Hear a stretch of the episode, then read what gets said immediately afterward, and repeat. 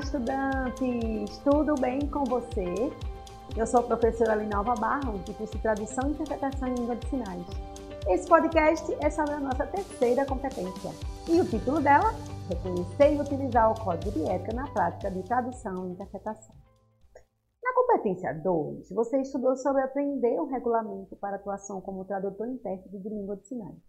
E agora, chegamos à terceira e última competência, é muito importante para a sua formação como futuro tradutor e intérprete de Libras. vamos fazer um breve resumo. Você estudou a trajetória, a, a regulamentação da profissão e o reconhecimento da língua brasileira de sinais. E por falar nisso, temos uma surpresa muito legal para você. Tcharam! Que será? Você vai gostar. Ficou curioso? Quer saber que surpresa é essa? Não dá para segurar a curiosidade, a emoção? Então, se você não consegue, segue a gente nas redes sociais. E antes, quero fazer uma perguntinha para vocês.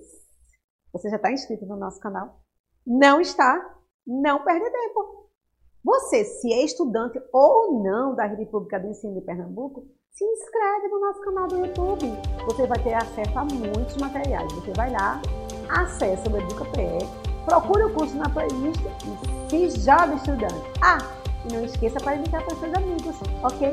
Tchauzinho!